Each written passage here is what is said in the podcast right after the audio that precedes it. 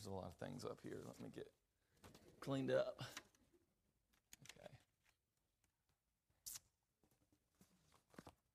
Hebrews chapter 4.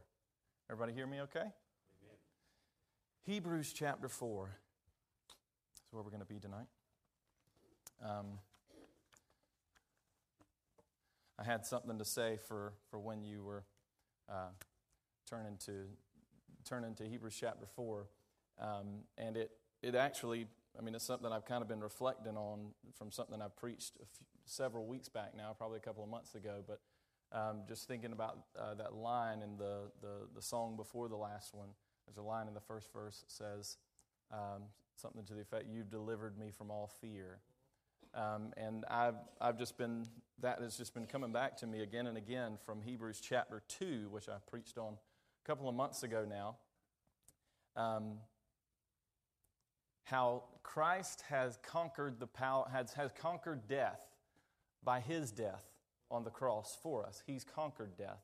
And so, uh, by his death, he's able to deliver us, deliver those who, through fear of death, were subject all their life long to slavery.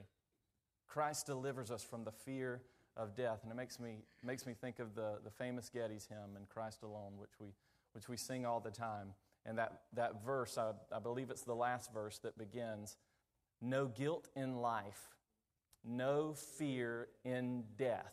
Now, the next line tells you why that is. Is it the power of self esteem in me that gives me no guilt in life and no fear in death? Is it the power of positive thinking in me? No, what is it?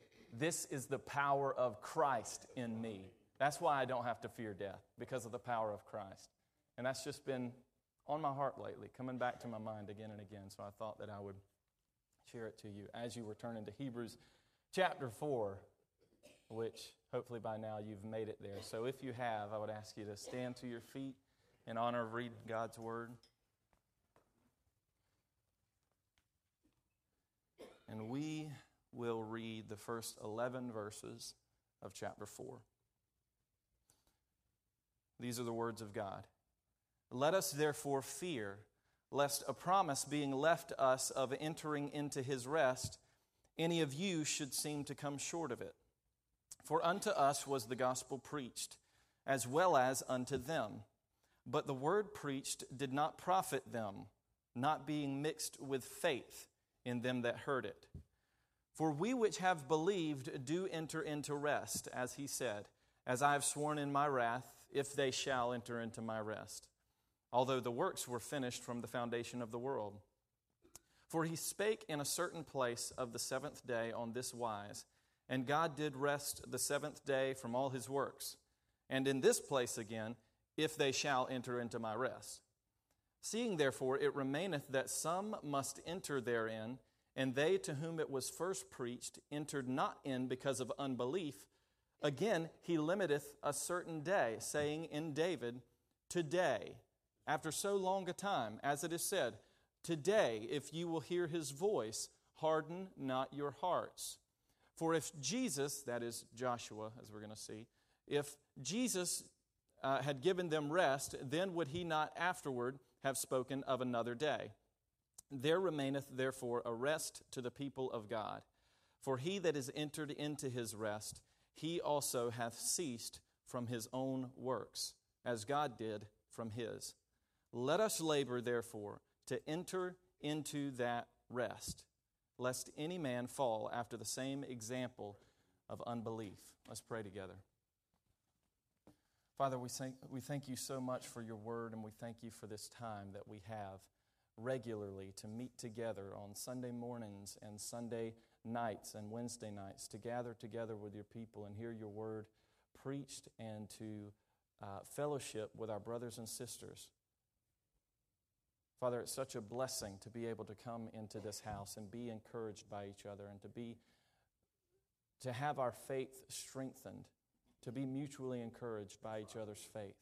It is such a blessing. So I pray now, Father, that you would uh, anoint me, that you would give me clarity of speech as I declare your word and share the things that you've laid on my heart. And Father, give us all uh, listening ears and open our hearts to receive the truth of your word. This night is all about you, and this time that we have here in your word is all about you. So make yourself known and, and show us your will for us and show us the meaning of yes. your word. We pray these things in Jesus' name. Amen. You may be seated.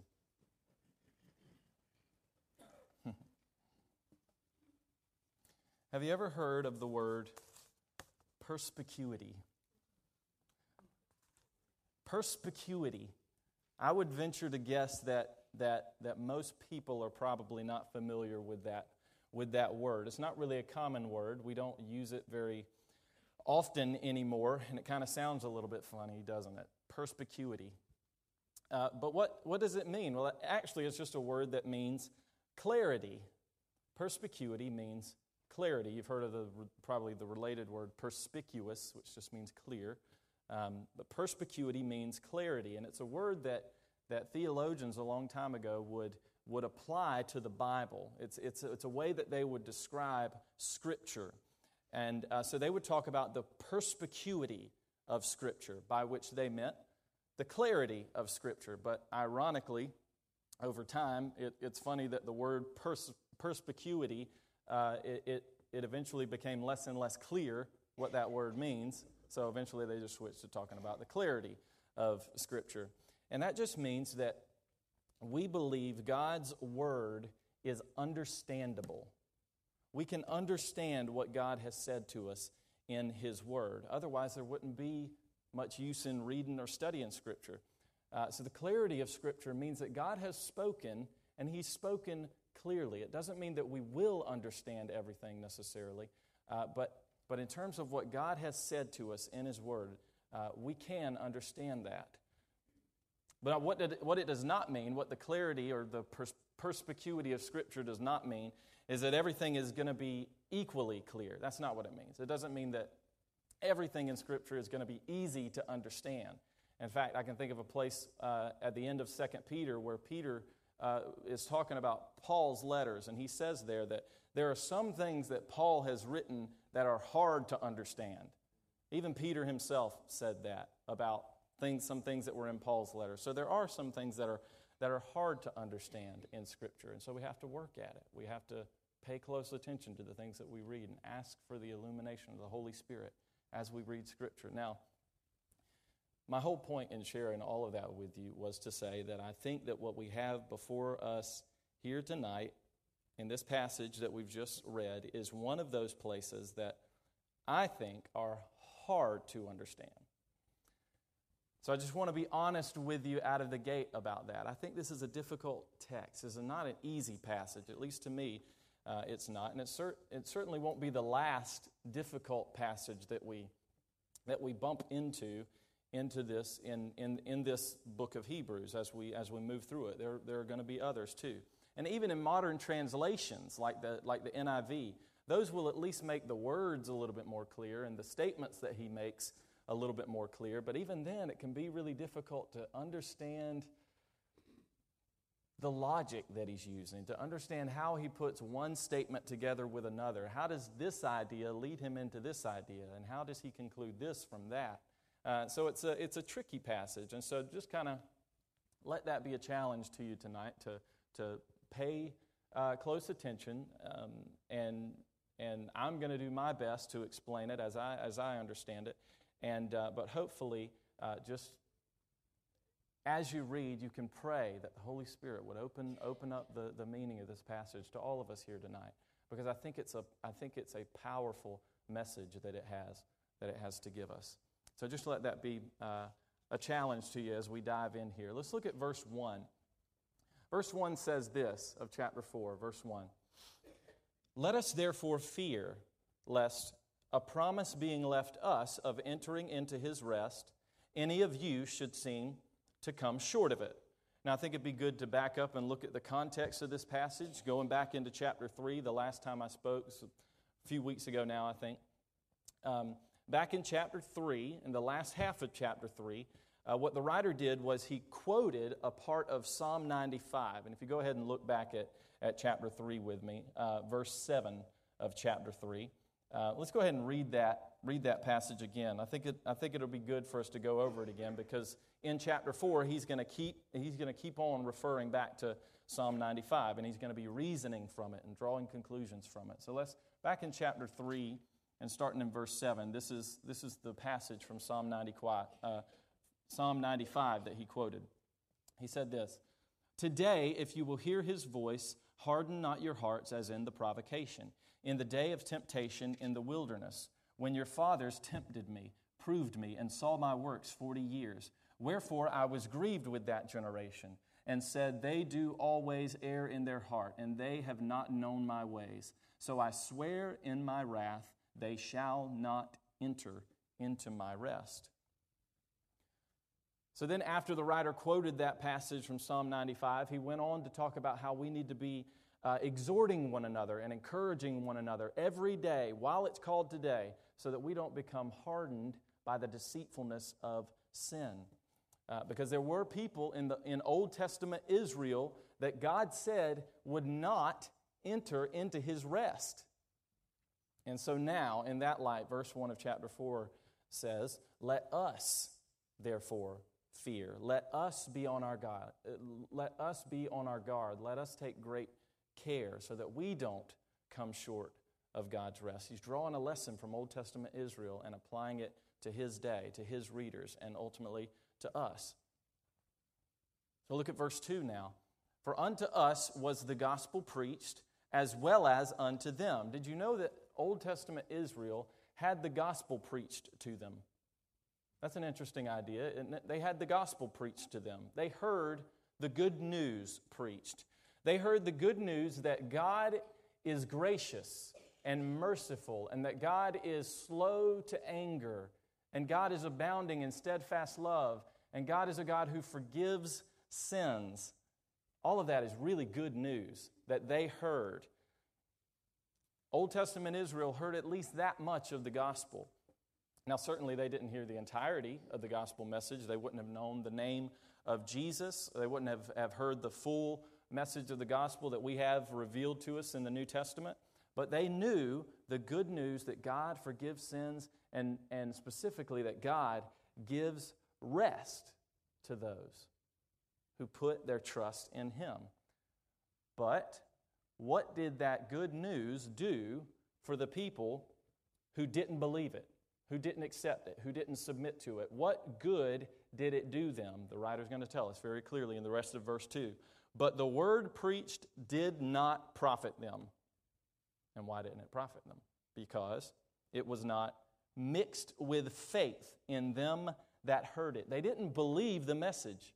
Their hearts were hard to the message, and so the gospel message that they heard didn't do them any good. It's not that the message itself was faulty or powerless in itself, but the, the message wasn't accepted because of the people's hard hearts. They were hard to it, and so it didn't do them any good. There are people who can hear the gospel preached a thousand times throughout the course of their life, but if it never results in a response of faith and repentance, it does not do them any good. In fact, all it's really going to do is make them more accountable. Think about what Jesus said in Matthew chapter 10 when he sent the disciples out to go and preach the gospel. Um, from town to town, and he said, If anybody does not accept your message, he said, shake the dust off your feet and leave that as you, as you leave that town. And he said this The day of judgment will be more bearable for Sodom and Gomorrah than for those people. Wow. Sodom and Gomorrah are like the prototypical wicked cities of the Old Testament. And Jesus says that those who reject the gospel message the judgment day will be more severe for them than even Sodom and Gomorrah. That's, that's pretty frightening. So just be aware of the fact that you are accountable for the light that you've received. And we have received very much light. You're accountable for the word of God that you have heard proclaimed. Now, as we, as we get into verse 3, this is where things really start to get a little bit uh, tricky to follow. He says this in verse 3 For we which have believed do enter into rest, as he said, now he's going to point us back to something Psalm 95 says, as I've sworn in my wrath, if they shall enter into my rest. Now, um, I'm, I'm reading and working from the King James here, and a strange thing happens in the King James um, at this point, because back in chapter 3, when he first quoted Psalm 95, he quoted it uh, the way it actually reads. If you go back and look it up, he quoted it I swear in my wrath, they shall not enter into my rest. But now, here, when he's referring back to that statement, he says, If they shall enter into my rest. In the King James, that's what it says. If they shall enter into my rest. So Psalm 95 says, They shall not enter my rest. But then when he quotes it here in chapter 4, he says, If they shall enter into my rest. And so you might have the question, if you've got a King James, you might be asking, Why is he quoting it differently? That's a little strange. And the answer is that the words if they shall are actually a very literal translation of the, of the Greek. That was a Greek expression uh, that doesn't really make a whole lot of sense to, uh, to us as English speakers, but it's basically just a strong way of saying they shall never. Um, so he's, he's basically kind of just paraphrasing the verse, and he's paraphrasing it with an expression that literally translates to if they shall, but what he's actually saying is they shall never. Um, and so most modern translations are going to go ahead and just translate it in a way that makes it more clear what's being said here. Um, that it's saying they shall never enter into God's rest. So if you've got a modern tra- translation, you're probably wondering what I'm even talking about right now. Um, but that's okay. Don't worry about it. It's just a KJV thing. But the point of this first part of verse 3 is actually a very simple one. If it was to unbelievers that God said, they shall never enter into my rest. If it was unbelievers that God said that to, uh, then it must be that we can infer that it's believers who do. It's believers who do enter God's rest. Now, the rest of verse 3 and then into verse 4 as well. Although the works were finished from the foundation of the world. Verse 4 For he, that is the Holy Spirit, spake, the Holy Spirit spake in a certain place of the seventh day on this wise or in this way. And God did rest the seventh day from all his works. That's a quote from Genesis chapter 2. Uh, and now, verse 5. And in this place again, if they shall enter into my rest, or they shall never enter into my rest. So he's gone, he's, he, he's gone from Genesis 2 and back to Psalm 95, and he's, com- and he's comparing God's rest in Genesis chapter 2 with the rest that God calls his people to enter into in Psalm 95 and elsewhere throughout the Old Testament. So um, let me just go ahead. I don't want to get really bogged down in, in, in detail. So let me, let, me, let me read verses 6, 7, and 8, and uh, then I'll try to summarize in, in kind of a simpler way, hopefully a, simple, a simpler way, uh, everything that, that the writer has, uh, has said. So let's look at verse 6 together. Seeing therefore it remaineth that some must enter therein, and they to whom it was first preached entered not in because of unbelief. Verse 7 Again, he limiteth a certain day, saying in David, Today, after so long a time, as it is said, Today, if you will hear his voice, harden not your hearts. Verse 8 For if Jesus had given them rest, and I said a minute ago that the, the name Jesus in this verse is actually referring to Joshua, and that may seem really weird. Uh, um, modern translations will go ahead and say Joshua, but the King James says Jesus here. And, and it's because Jesus is actually the Greek form of the Hebrew name Joshua. Uh, Jesus and Joshua had the same name, basically, just different uh, languages. Um, so, uh, so Joshua is the one that's actually being referred to. For if Joshua had given them rest, then would he not afterward have spoken of another day? Now, let me try to summarize or, or, or paraphrase uh, the, the, whole, the whole argument that, that he made there. Um, it would go something like this if we were to state it in a simpler way. We see that on the seventh day of creation, God rested from all of the work that he did in creating the world. Okay, six days God created the world. On the seventh day, he rested. And then, years after that, um, Moses said to the children of Israel in the book of De- Deuteronomy that God was bringing the people into his rest. So he's following this rest theme that keeps showing up throughout the Bible. Um, And so Moses said to the people that God was bringing the people uh, into his rest. And then, whenever Joshua took Moses' place, Joshua reminded the people again that God had promised to bring them into his rest. And then, years after that, David wrote Psalm 95, where he, where he said to the people, Today, in David's own day, he said, Today, if you hear his voice, don't harden your hearts like the unbelieving children of Israel did. Don't be like those people that God said would never enter his rest. Be the people who do enter into God's rest. That was David's point. So, Psalm 95 is again calling people to enter into God's rest. So, the writer of Hebrews takes all of these observations, all of these things that he notices about God's rest in the Old Testament and how God constantly calls his people in, into his rest.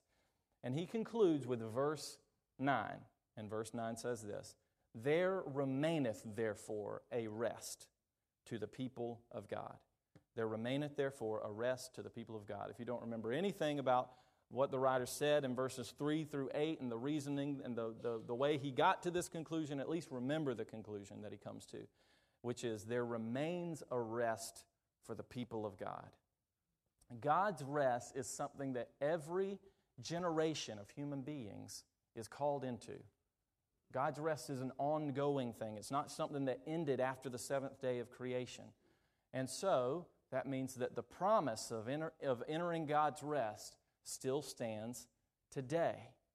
In verse 10, for he that is entered into his, that is God's, into God's rest, he also hath ceased from his own works as God did from his. Verse 11, let us, therefore, labor to enter into that rest, lest any man fall after the same example of unbelief. So, all of that reasoning that the writer of Hebrews had done from Old Testament passages, it was all for the purpose of being able to exhort his readers in his day by saying, Let us therefore strive to enter into God's rest.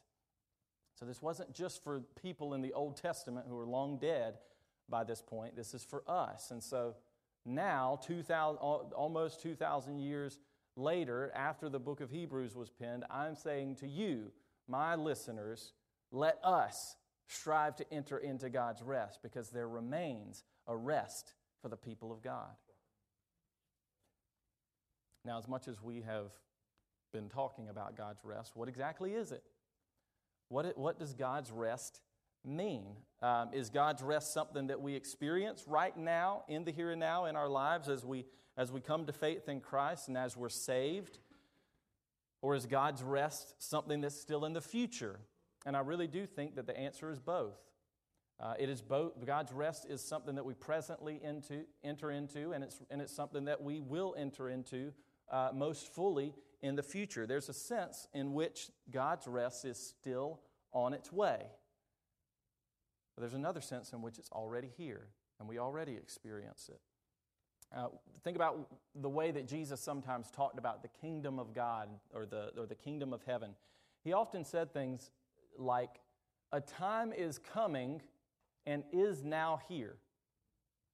A time is coming and is now here. He says that several times. A time is coming, that's future, and it is now here.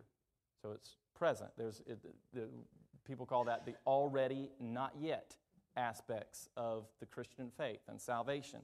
The already and not yet. And then we read things like in uh, Ephesians chapter 2, where Paul says, God has raised us up with Christ and seated us with him in the heavenly realms. Wow. Paul can say that because even though we're not yet physically there in the heavenly realms, we are as good as there. We are as good as there. So, in one sense, we are already there, but in another sense, we're not quite there yet. And I think that God's rest works in a similar way. As we come to faith in Jesus and we, we trust in His finished work, we enter into God's rest in the here and now, and we experience a measure of that rest in our lives here and now. Um, but at the same time, we recognize that we're not yet experiencing God's rest in the fullest sense. That, that, that fullest sense of God's rest is something that we will experience when we finally see Him face to face and are with Him in heaven eternally.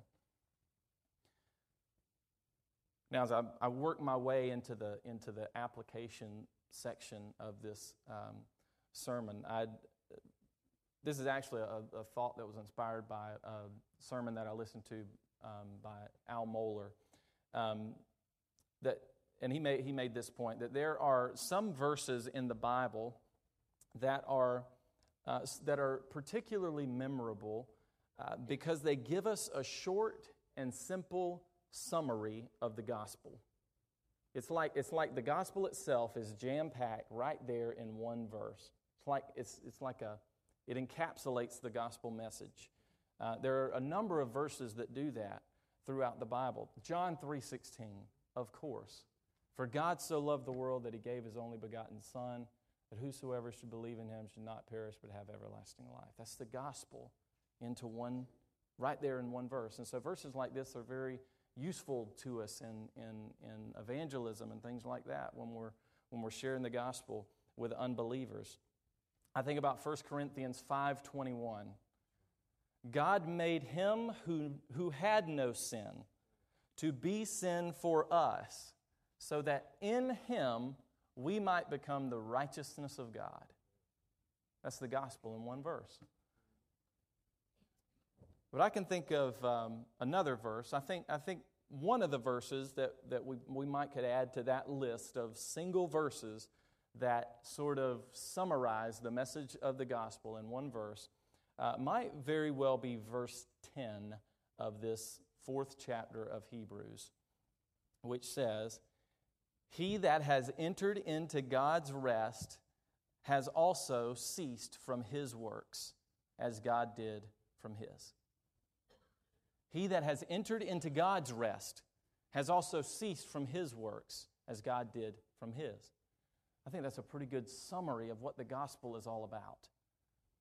The gospel is not about impressing God with all of the good things you can do in the hopes that those good works are going to make your salvation secure. That's not what the gospel's about. God doesn't call you to earn entrance into his rest by doing good works. He calls you to come to Him through His Son Jesus with an empty hand of faith. With an empty hand of faith. We're not saying that a Christian shouldn't do good works in keeping with repentance, as Paul said in Acts. Of course, our lives as Christians should be filled with good works. But the point that we're saying is that those works are not how we gain entrance into God's rest. We gain entrance by faith and by faith alone. And the works that we do are just a product of the new hearts that we've been given. We got new hearts now that desire new things. We have a heart that's grateful for what God's done for us. We have a heart that wants to please Him in the way that we live before Him every day of our lives as I think about this, this relationship between uh, the faith that saves us and the works that naturally flow out of that faith that saves us, I can't help but be reminded about the, the story of Martin Luther. So, Martin Luther was the, the German monk who sparked the Protestant Reformation in the 1500s. And uh, if you read anything about Luther, one of the things that just comes up over and over again is how he was a very restless individual. Martin Luther was a very restless individual. What I mean is, he had a keen sense of his own sinfulness, of his own unworthiness before God. He was very sensitive to his sin. He would spend hours in the confession booth confessing his sins to a priest and to, or, or, or to another uh, friend of his. Um, and then when he, would get, when he would finally get done confessing, he would go to leave, but then he would have to turn around and come back because there were a couple of sins he forgot to confess. And he, didn't, he really didn't want to leave those sins unconfessed, so he had to go back and confess them. And eventually it got to, got to the point where one of Luther's friends basically told him to go out and commit a real sin and then come back and confess. Good grief, you're in here confessing all these little tiny things and you're just exasperating us. Um, so that was the kind of restless individual that, that Luther was. Was just one of, those, one of those types that had a very keen sense of his own sin. And he knew very well that he, in himself, did not measure up to God's standard. He knew that very well. And I think probably a lot of us could get a, could get a dose of that kind of thing. We need to realize and know that we in ourselves do not measure up to God's standard. So before Luther came to understand the gospel, he was a very restless individual. And there's a famous episode in, in Luther's life where he had an opportunity to visit the city of Rome. And he was very excited about this trip because Rome was the capital city of, of Roman Catholicism. And uh, Luther was a, was a devout Roman Catholic at this point in his life. And so he was very excited to go to Rome to get to see the holy city. But what he ended up seeing in Rome shocked him and would actually set him on a trajectory that would end up just turning his life upside down completely. Um, because what he saw in Rome was all he saw was outward displays of religiosity. Yeah, people went to church. Yeah, people did their ceremonies, but these were just rituals that people did. They didn't seem to come from a heart that actually loved the Lord. They didn't seem to come from a heart of faith. And so he was very disenchanted in a way with the things he saw. The priests themselves were very immoral. Church officials lived basically godless lives. Holding an office in the church was more or less the same as just holding a political office. It, I mean, it really didn't mean that you were necessarily a very holy person. Uh, there was a thing called indulgences where you, uh, where you could, it was basically a certificate that you could work for or do some, do some kind of good work for or, or even pay for. And the idea was that if you got one of these indulgences, it would cut down on the time that you spent in purgatory. Now, in the Roman Catholic tradition, purgatory is not hell, but it is a fiery place that believers go to after they die in order to be uh, purged from any remaining sins that they have before they get to go to heaven. You got to go through purgatory first. And so, um, and so these indulgences, these certificates that people would, would buy, were, were said to cut down on the time you spent in purgatory. So that's, that's another thing Luther saw in Rome. And, but one of the most memorable things that Luther saw there was a giant staircase and it was said uh, that this, this was the staircase that came from the house of Pilate. And that it was said that it was moved from Jerusalem to Rome. And so it was uh, believed that these were the steps that Jesus himself would have walked up um, during, his, during his trial before Pilate.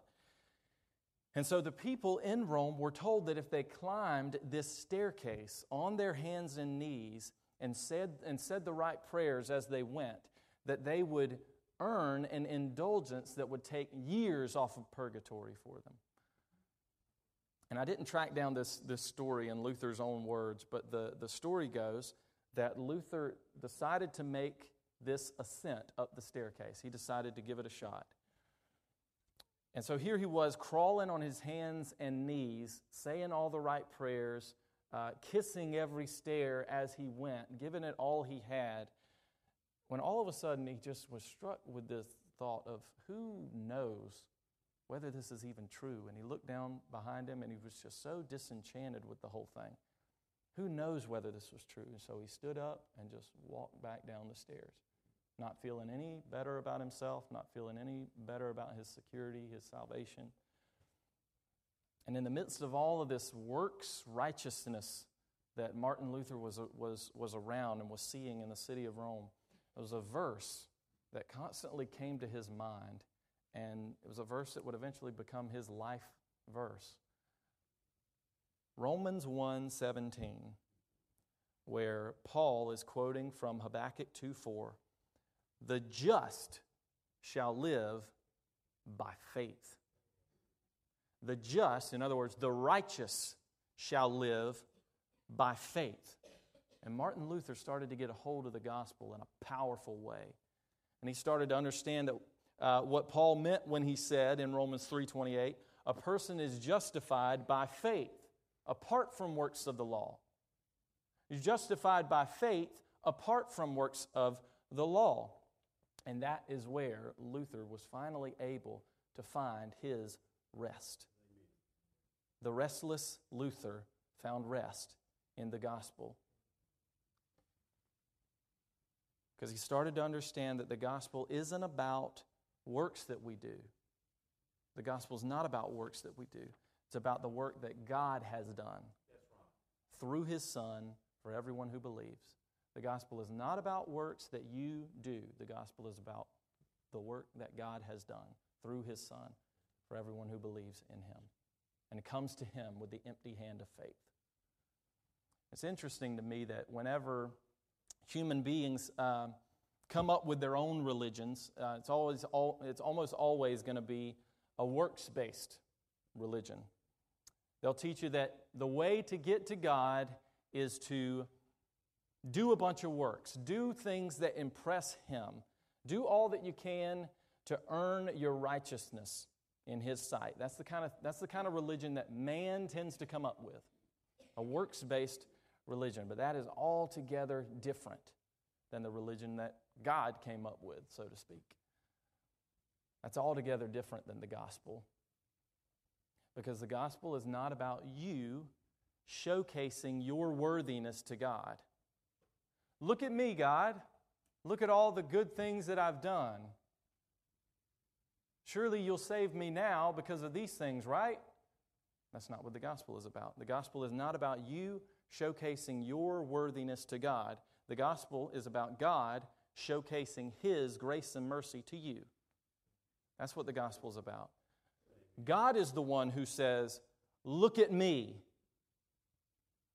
Look at what I've done. Look at my works. Look at the work of my son. And this is, this is one of the things, this, the gospel of free grace.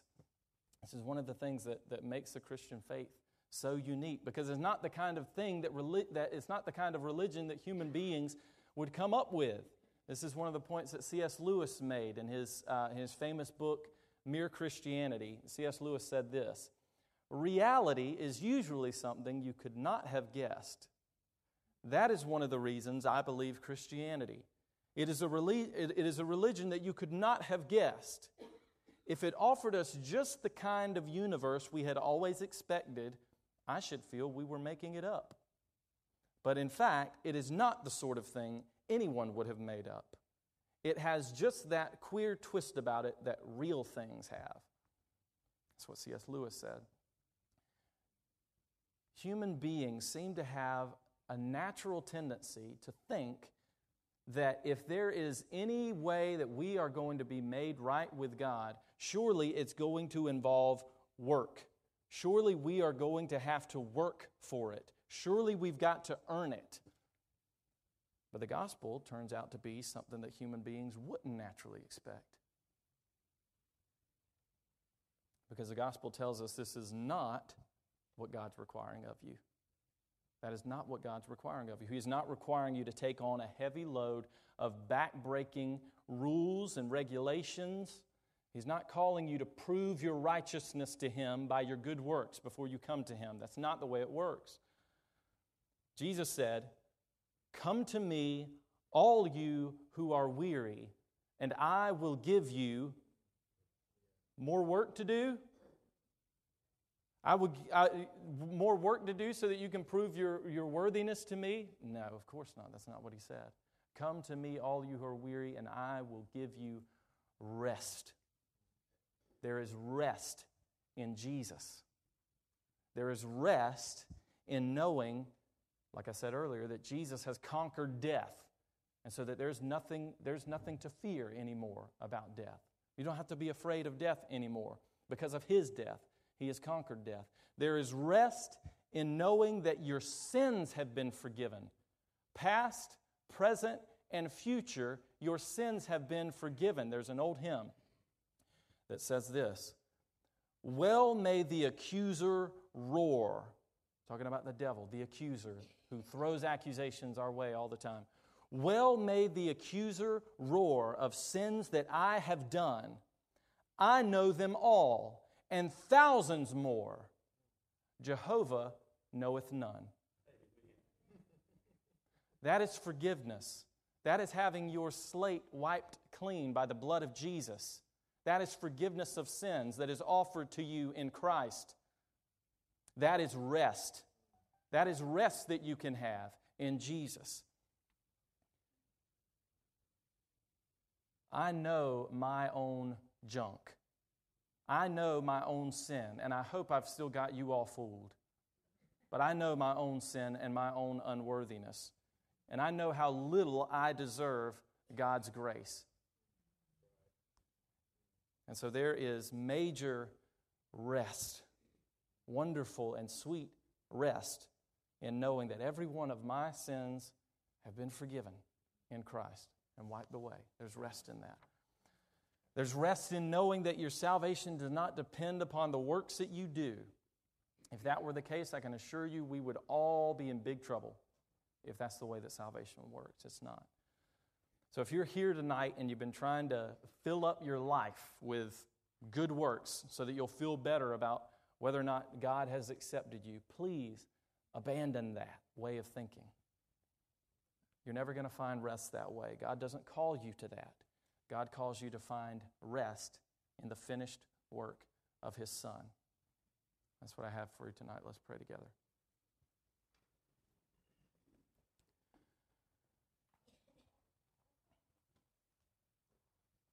Father, thank you so much for your word. Father, if there was any inadequacy in the way that I delivered it, I pray that